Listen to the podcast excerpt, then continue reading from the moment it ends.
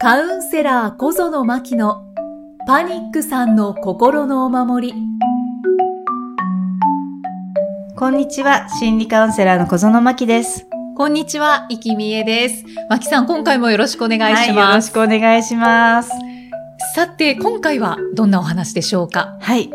なんかあの、病気イコール不幸みたいにね、なんかそういう紐付けっていうか方程式っていうか、はい。ね、そういう風になってしまってる人がいませんかっていうお話をね、ちょっとさせていただこうかなと思ってます。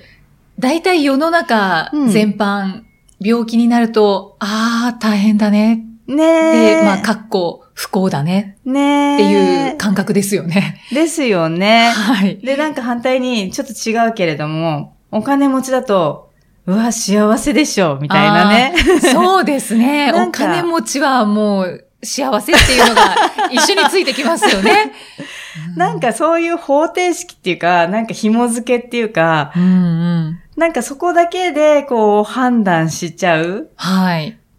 のがなんか風潮なのかな？なんか暗黙の感覚みたいなのってありますよね。うん。だからそれ、でもそれによってこう、例えば病気って呼ばれるようなね、例えばね、パニックさんとかそういうなんか他のも病気もそうですけど、なんか、イコール不幸みたいになってしまうと、はい。私不幸な人を演じなきゃいけないのっていうふうに無意識のね、うちにね、そこからもう不幸な人になっちゃうんですよね。でもそこって結びつける必要がないし、で、その、なんだろう、風潮じゃないけれども、病気イコール不幸って、じゃあ結びつけたとし、ね、したら、それってすんごく、なんかちょっと言い方語弊あるかもしれないけれども、すごはいいたやすいことなんですよね、実際。うんうんでも、病気によっていろんなことが学べたりとか、それに、があったから私はこう人生をこう考えられたりとか、はい。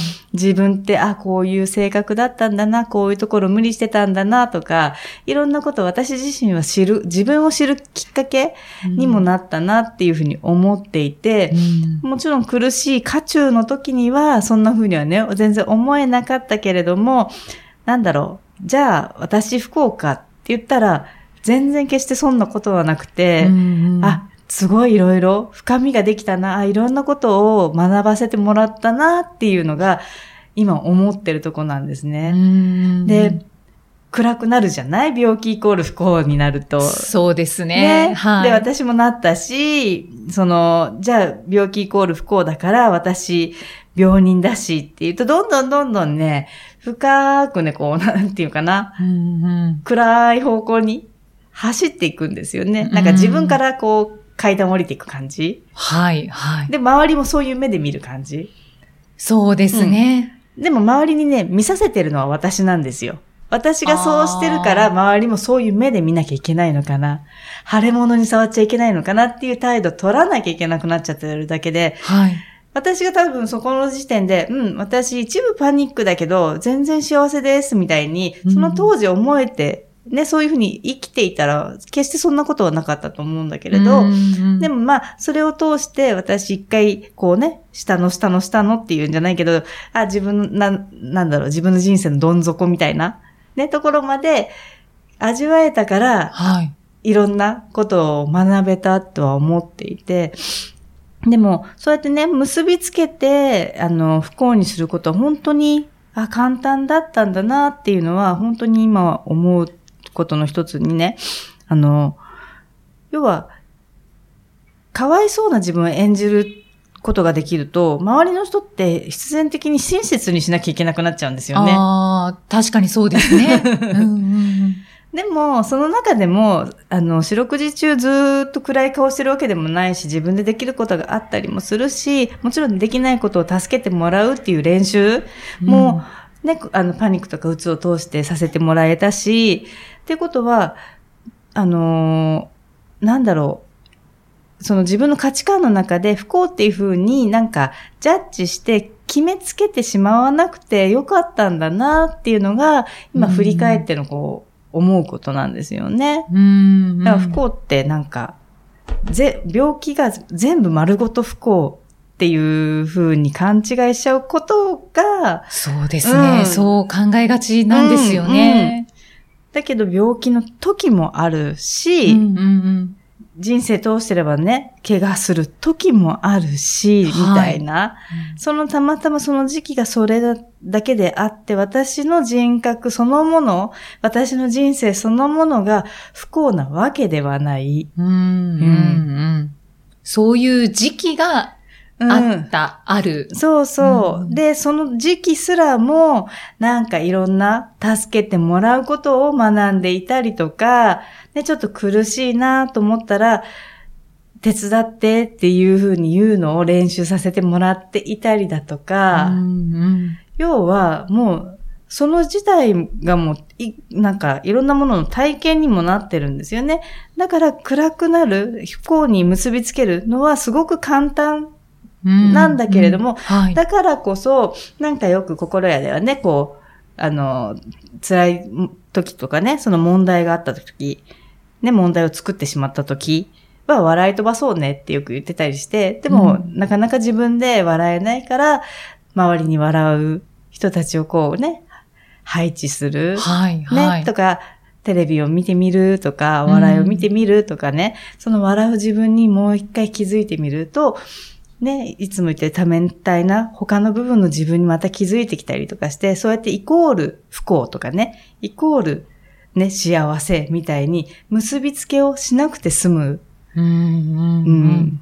すべてじゃない。そう。ってことですねうん。うんうんね、長い人生の中でそういうものがあるから多分いろいろ深みも出てくるんだし、なんか人間っていろいろなことがこう、うまくいったりうまくいかなかったりって感じるかもしれないけれども、はい。なんかこう、いろんなことを体験しながら、なんか、喜びとかをね、うんもっと感じられる人になってたりとかね、うんなんだろう、幸せみたいなのが、本当にちっちゃいことでも、わ、なんか、今日のお茶美味しいぐらいのね、すごいちっちゃいことでもはい。感じられたりとか、ううんん。そうですうんね。深みが増すだけうんかなって、うん、最近はすごく思います。うんうんそうですね。うん小さな幸せが感じられるようになりそうですよね。うんうんだからね、ジャッジしないのがやっぱり一番いいのかなと思うんですよね。うんなんか自分の価値観の中で、あ、これは不幸とか、これは OK、これはダメみたいな感じに、あの、ジャッジをしない。うんうんあ、ただその状態なんだな、その状態があるだけなんだな、で、あの、なんていうのかな、過ぎさしてあげる。うんうんそれがすごく大きいポイントになるんじゃないかなって。うんね、ジャッジし始めると、もういくらでもね、ジャッジできるんですよ。そうなんですよね。もうね、すごい、なんだろう。なんだ、プロのジャッジメントじゃないけど、すごいできるんですよ。で、人ってね、自分にやっぱり一番厳しいから、自分のことのジャッジに関しては、とことんできちゃうので、うんもうそこをやめてあげて、で、結びつけるする、ね。あの、何々は不幸とか、何々には幸せみたいに結びつけることすらもやめてあげて、あ、そういう状態なんだな。うん、わかったわかったっていう感じで過ぎてってあげる。うんうんうんそうかうん。できますかね？あこれも練習？できるできないじゃなくね、やるかやらないかの話なあーやるかやらないかか。そうなじゃあやってみよの。そうです。う。やるかやらないかだったらやってみた方がいいですうん。ねイ。キさんもやってください。はい。ジャッジをしない。ジャッジをしない。はい。うん。不幸、幸せを決めない。決めない。はい。ね、や条件決めないで。うんはい。一緒にじゃあ。ありがとうございまいえ、とんでもない。す。なんかここのところ当てはまりますね、私。なんかね、面白いですね。なかなかいいテーマです。はい。ありがとうございます。いえありがとうございます。ではですね、えっと、ここで、番組宛てに嬉しいご感想がうん実は届きましたので、はいご。紹介させていただきます。はい。えっと、匿名でいただいたんですけれども、すごく、あの、充実した感想をいただいております。はい。えー、マキさん、こんにちは。こんにちは。マキさんのカウンセリングを受けると決めて、申し込みをしてお金を払う。うん。ものすごく勇気が必要でした。でも、この勇気が湧いたのは、マキさんのポッドキャストのおかげです。マキさんの声を聞いただけで、心がふるふると揺れて、涙が溢れました。すべてのポッドキャストを聞いて、終始頭の中を流れる妄想から抜けるのは、自分が苦手な場所だけじゃなく、なんともない日常の中にあったんだと教えていただきました。それまでやっていた苦手克服チャレンジの時だけ、とても力んで死んでもいいなんて覚悟しながら、また安全な要素を血眼になって探して挑んでいましたが、それ自体に意味はあるのかと悩んでいたのです。しかし、ポッドキャストを聞いて、日常の何でもない時、頭の中に不安がない時もたくさんたくさんよぎる自己防衛本能でガチガチになった心と体をふっと緩めることができた今朝でした。私はこれまでアダルトチルドレン系のカウンセリング、スピリチュアル系のカウンセリング、臨床心理士のカウンセリングなど、たくさんカウンセリングを受けてきました。アダルトチルドレンの自分と向き合い、さらにズタボロにもなりました。不安は収まらないし、パンドラの箱を開けてしまって嵐のように苦しみました。マキさんの過去のブログを読んで、すごく共感することがたくさんありました。子供に対する罪悪感や母に対する思い、全く同じでびっくりです。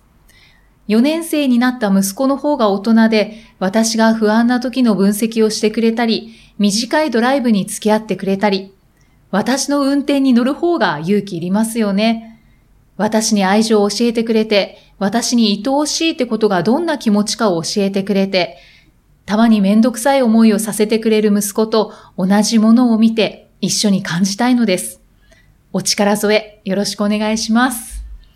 ありがとうございました。はあーなんかね、い。なんかあの、いろいろこうね、ポッドキャストを通じて、こうね、お力になれたんだなっていうのが嬉しいのと同時に、はいやっぱりこういうご感想をいただけるってすごく嬉しいですね。そうですね本当に。ポッドキャストからカウンセリングを受けようっていううん。ねもうこの番組の意味がありましえ。た。はい、よかったです。やってて、本当に。ねえで、最後の方は息子さんの思いをうん書いていただいてますけど、ね息子さんが、マキさんもいらっしゃるので、ねえね気持ちが共感する部分がありますよね。本当ですね。なんかでもね、そう、私がし、よく、私もそうだったんですけど、私がしっかりしなきゃ子供がダメになるとか、私が発作が起きたらこの子たちどうなっちゃうんだろうとかってね、よぎったりとかして、それこそあの、いろんな、私もカウンセリングとか、スピリチュアル系のとか、えっ、と、あとなんだっけな、催眠療法とかね、ああ。いろいろ言ったんですよね。とにかはいく私がしっかりしなきゃって思っていたから、うん、じゃなきゃこの子たちを守れない。